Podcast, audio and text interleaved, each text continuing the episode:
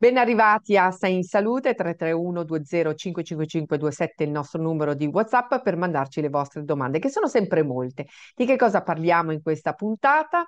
Del progresso della scienza per le principali malattie neurologiche, l'Alzheimer e il Parkinson, che colpiscono milioni di persone anche a causa dell'invecchiamento della popolazione, e poi parleremo anche di emicrania. Poi per il nostro spazio farmacia parliamo dell'emergenza lanciata dall'OMS sull'abuso del sale nella nostra alimentazione, di come affrontare il cambio di stagione con i giusti nutrienti e di insonnia che può causare una serie di problemi fisici e mentali e tutto questo lo facciamo subito dopo la sigla.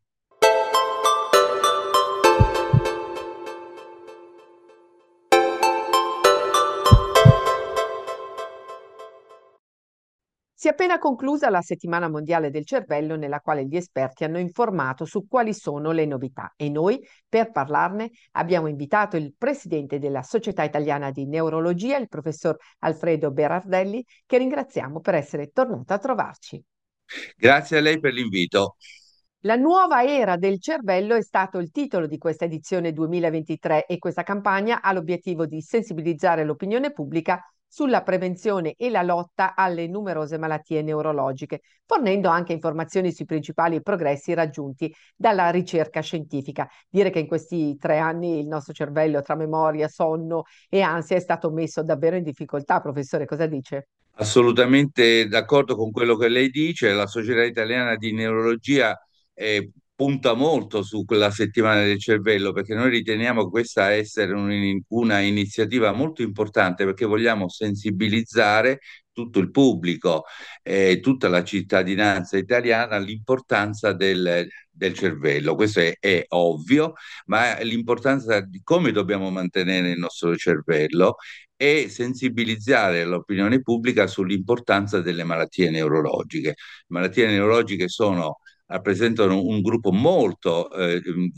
importante nell'ambito della sanità generale e purtroppo eh, molte delle malattie che determinano handicap sia motori che cognitivi sono tutte malattie neurologiche e la ricaduta sociale sia sulla sanità che sulla famiglia è enorme e quindi noi vogliamo praticamente cercare di sensibilizzare sempre più l'opinione pubblica su questa, su questa, sull'importanza di questo problema. Entrando nel merito delle malattie neurologiche, ci dice se ci sono dei corretti stili di vita che possono rallentare l'esordio della demenza e dell'Alzheimer? Ci dia dei buoni consigli di prevenzione. Sì, eh, allora intanto diciamo che la, la demenza, in particolare l'Alzheimer, purtroppo colpisce un numero molto elevato di, elevato di persone, si parla di 600-700 mila persone, è difficile calcolarle esattamente, di persone affette da malattia, eh, di, da demenza e da malattie di Alzheimer in particolare, che poi è una delle forme più frequenti nell'ambito delle demenze. Per quanto riguarda eh, gli stili di vita, è, è, chiaro ormai da tanti studi che eh, uno stile di vita basato sul, intanto sull'attività fisica, eh, e poi ritorno un attimo dopo su questo aspetto, sull'attività fisica e anche su un, una, eh, un allenamento continuo del proprio cervello sono alla base fondamentalmente di, di cercare di prevenire ma anche di rallentare una volta iniziato il, questo processo, che purtroppo è un processo che inizia anche molti anni prima che i sintomi clinici si eh, evidenziano e si rendono manifesti, perché altrimenti non potremmo eh, iniziare soltanto dopo. So, purtroppo questa è una malattia che inizia da un punto di vista biochimico con la deposizione di materiale proteico nel nostro cervello tossico e quindi fa soffrire le, le nostre funzioni. La, l'attività fisica è fondamentale perché l'attività fisica è stato dimostrato eh, essere alla base di tutti di tanti fenomeni, fra cui per esempio il fenomeno della plasticità del cervello. Per cui è, è importante eh, che ognuno di noi faccia un'attività costante eh, negli anni di questo tipo.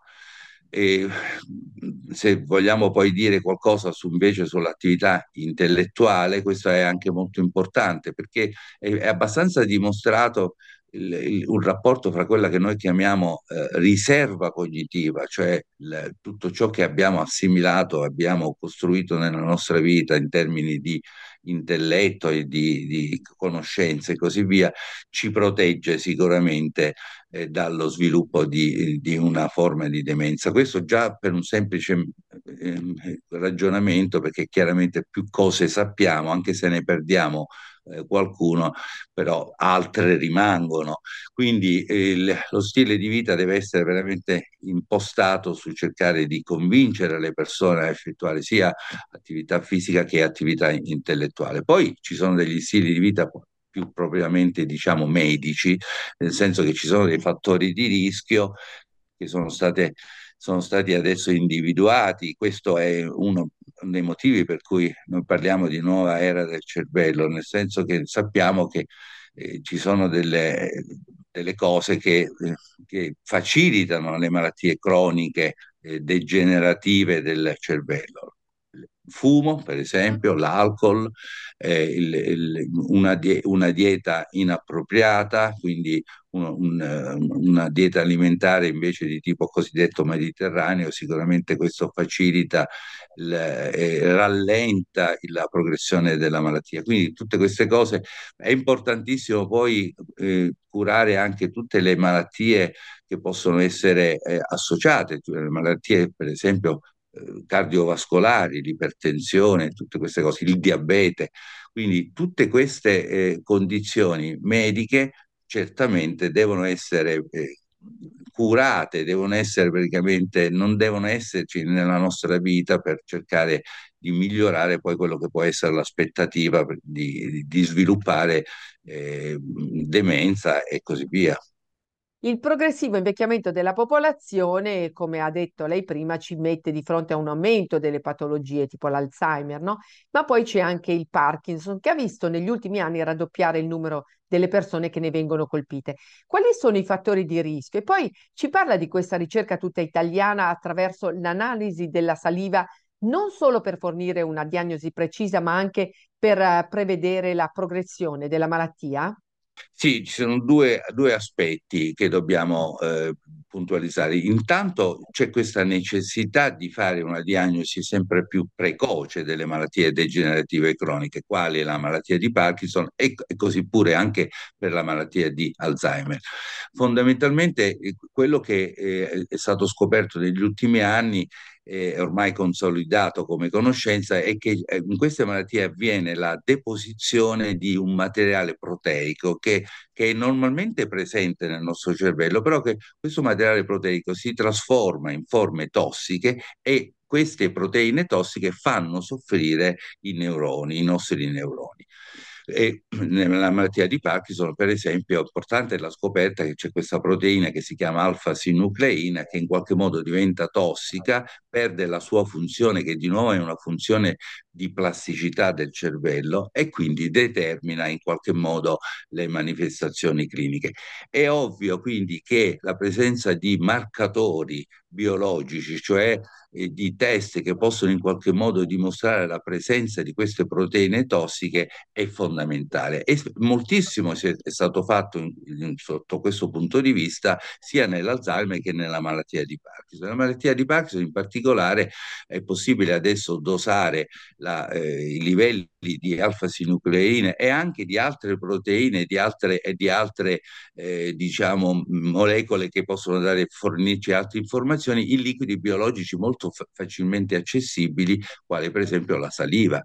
Quindi mh, mm, si capisce bene che avere la possibilità di poter avere una conferma diagnostica anche nelle fasi precoci delle malattie, eh, della malattia utilizzando test biologici così semplici è di, è di straordinaria importanza. Detto questo, eh, eh, il, anche per la malattia di Parkinson ci sono dei fattori sia protettivi che fattori di, tos- dei fattori di rischio. Un, cito soltanto una, una, ricerca recente che è stata fatta nella regione Molise in, in collaborazione fra UNIRX, che è l'IRX Neuromed e la Sapienza, in cui sono state esaminati 20.000 persone in, in, un arco di vita molto lungo e è stato visto praticamente che fra i fattori eh, di, eh, di rischio eh, emerge molti, emergono moltissimo le malattie della tiroide e, e, e, e, anche alterazioni nel metabolismo glucidico, quindi la presenza di diabete. Poi confer- sono stati confermati altri fattori di rischio che già noti, come la storia familiare, eh, la, di, alterazioni gastrointestinali, e così via. Fra i fattori protettivi ci sono dei fattori protettivi eh, quali di nuovo l'attività, l'attività fisica e l'attività intellettuale, il, la caffeina e così via. Quindi veramente con, negli ultimi anni attraverso questi studi si è aperta una nuova era perché cap- conoscere quali possono essere i fattori di rischio ci pone nella, nella posizione di poter prevenire in qualche modo la malattia. Professore, abbiamo ancora due minuti da dedicare all'emicrania, che oggi si può diagnosticare più precocemente tramite il liquido lacrimale. E questa malattia che in Italia colpisce il 12% della popolazione, cioè circa 7-8 milioni di persone, a cui di fatto si preclude una buona qualità di vita c'è una ricerca eh, recente eh, che ha dimostrato, di colleghi tedeschi, che ha dimostrato come nella, nel liquido lacrimale si può dosare un peptide che in qualche modo è coinvolto nella, nei meccanismi dell'emicrania e quindi anche questo potrebbe aprire eh, delle pro, nuove prospettive. Per quanto riguarda la terapia per l'emicrania, si apre di nuovo una nuova era con l'uso di, degli anticorpi monoclonali diretti verso contro questo eh, peptide che sarebbe al centro un po' delle, dell'emicrania. Quindi ci sono tantissimi eh, studi eh, e si, si, attendono anche altri tipi di farmaci che,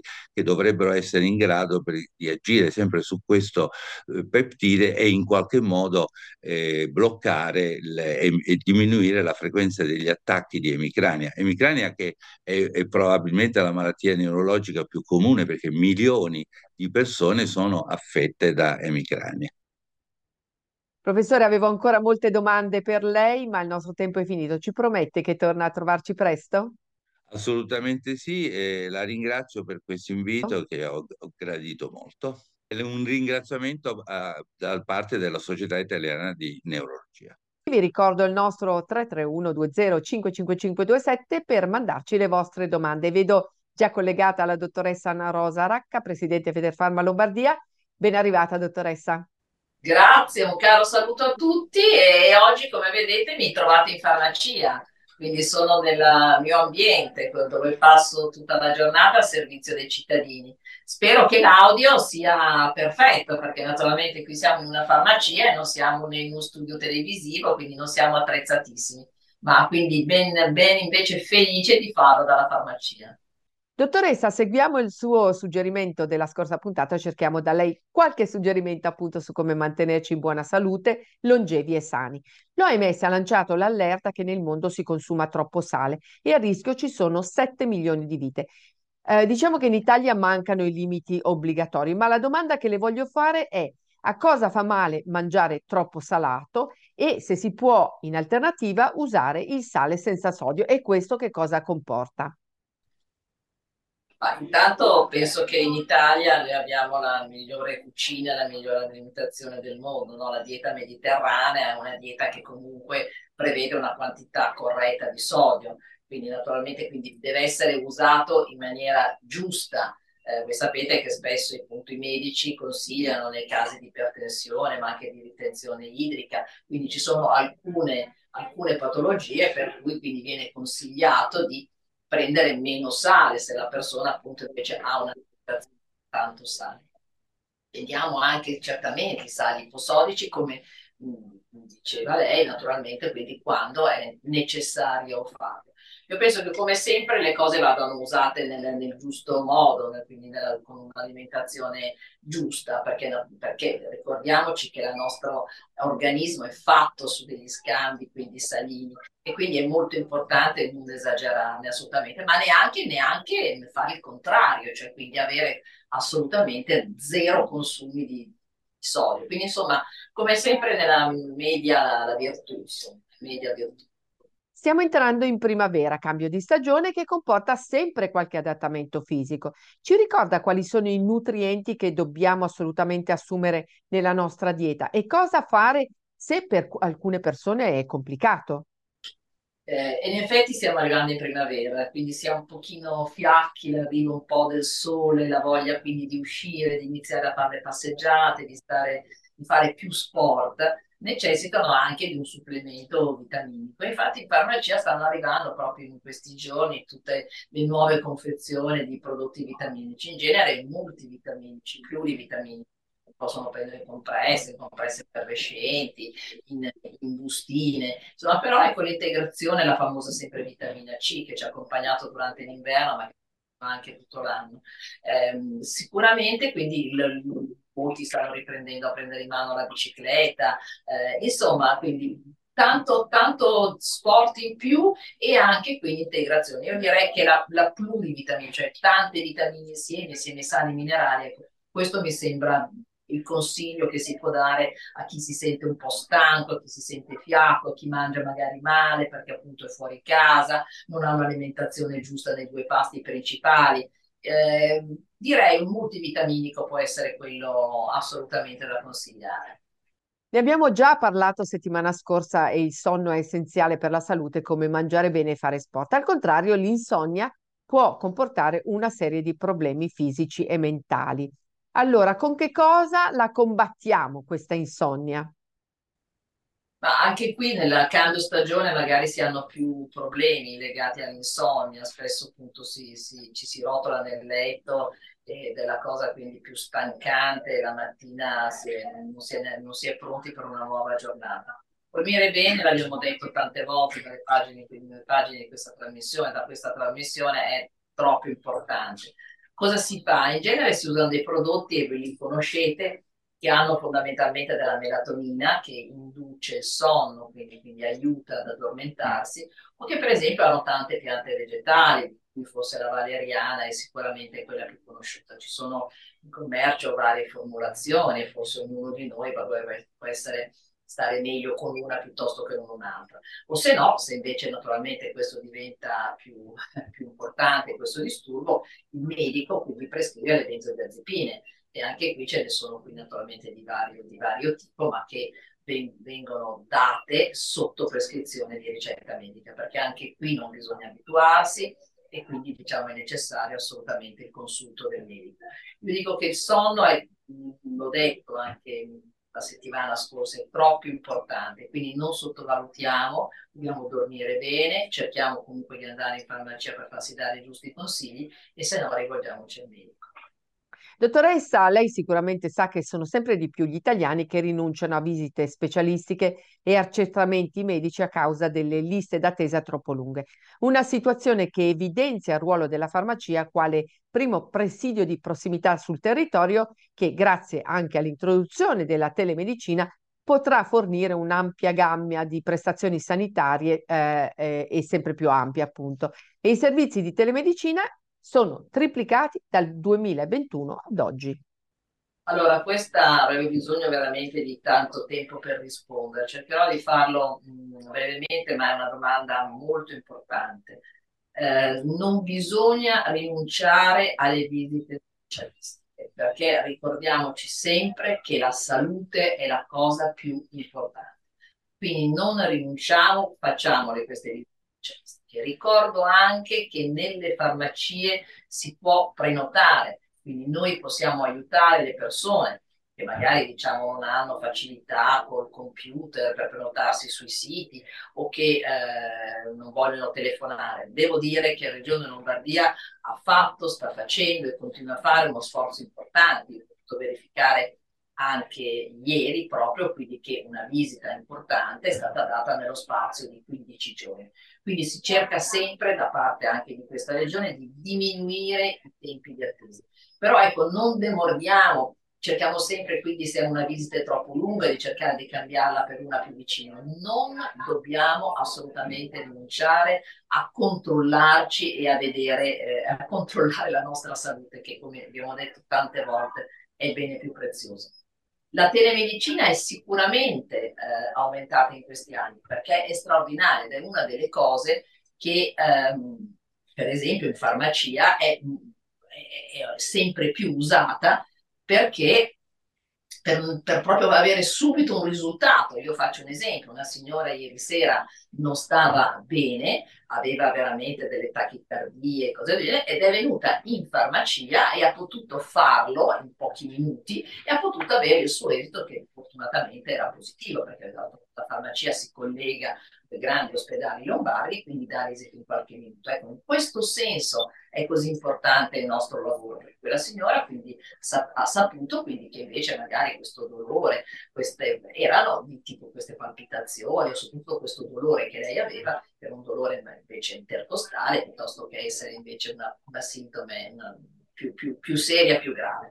Quindi eh, la telemedicina è uno dei risultati importanti della farmacia dei servizi. In farmacia si fanno Holter eh, elettrocardiogrammi, Holter cardiaci persone elettrocardiogrammi, ma anche spirometria. Ecco, io penso che questo aiuterà sempre più i cittadini e noi stiamo andando, cercando di convenzionare affinché appunto questi servizi siano anche gratuiti o perlomeno quindi cioè, pagati dal sistema sanitario regionale proprio per dare ancora più servizi quindi un aumento sicuramente di un servizio importante perché la nostra vita, la nostra missione, ma quella di tutti gli operatori sanitari è quella di essere al servizio dei cittadini, di dare sempre più delle risposte in base sui problemi che le persone hanno.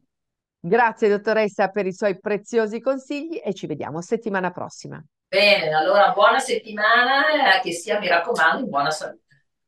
Anche noi ci fermiamo qui, potete rivederci e riascoltarci su YouTube, Sei in Salute TV e su Spotify e anche scriverci per domande al 331 20 27. Noi ci siamo ogni lunedì e domenica su Telenova, la settimana prossima.